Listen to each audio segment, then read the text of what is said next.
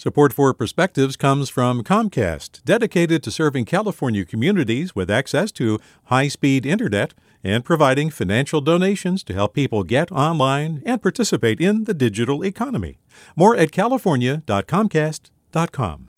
Hey, it's Avery Trufelman, host of Articles of Interest. And I've got to say, I've been a fan of KQED ever since I was a little kid and I would come out to San Francisco to visit my grandma. It was just what we'd always turn on every time we got in the car, every time we were making dinner and turning on the radio, was always KQED. And then over the years, I've become a massive fan of KQED podcasts because this is local reporting at its best. These are answers to questions you've always wanted to know, interviews with exciting, unusual voices, necessary journalism, all told with love and care and artistry. And did you know that a majority of KQED's funding actually comes from members? It's just people like you and me supporting the programs they love while also getting access to cool events, behind the scenes footage, and so much more. If you want to sign up and be a part of this amazing community, visit donate.kqed.org slash podcasts to become a member today. That's podcasts with an S. Thank you for listening and thank you for your support. From KQED. Depending on your culture, the New Year is celebrated with different traditions. For me, I celebrate Tibetan New Year. We call it Losar, and it's a three day celebration.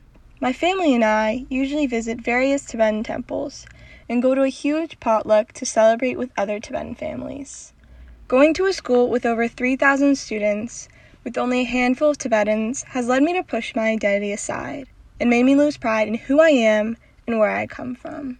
But on Losar, I am once again able to feel proud of my heritage. I get to dress up in a traditional Tibetan dress, a chupa. Showing off my culture is extremely important to me, especially now as attacks on Asian Americans have increased, causing a rush of fear in the Asian community. This year, because of COVID 19, Losar was different. I celebrated it with just my immediate family. The day before Losar, my mom set up a derka, which is an altar that serves as a symbol to invoke blessings into our lives. My mom and I spent a whole day cleaning our house from top to bottom. I dread this tradition every year because men are exempt from cleaning.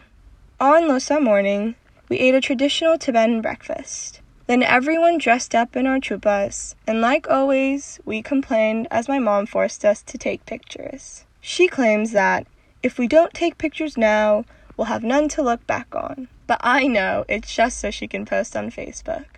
Celebrating under COVID restrictions was very different, but I'm glad we were able to preserve traditions during Losar. Regardless of the recent wave of anti Asian attacks, our celebration was filled with love and joy.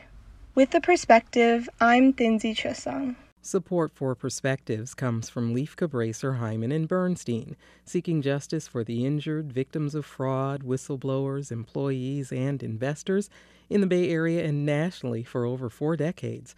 Online at lchb.com. Support for Perspectives comes from Comcast, dedicated to serving California communities with access to high speed internet and providing financial donations to help people get online and participate in the digital economy.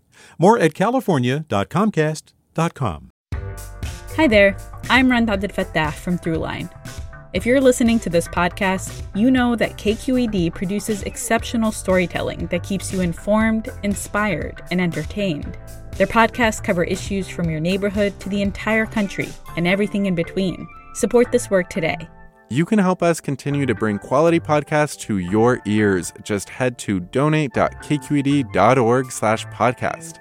That's donate.kqed.org slash podcast.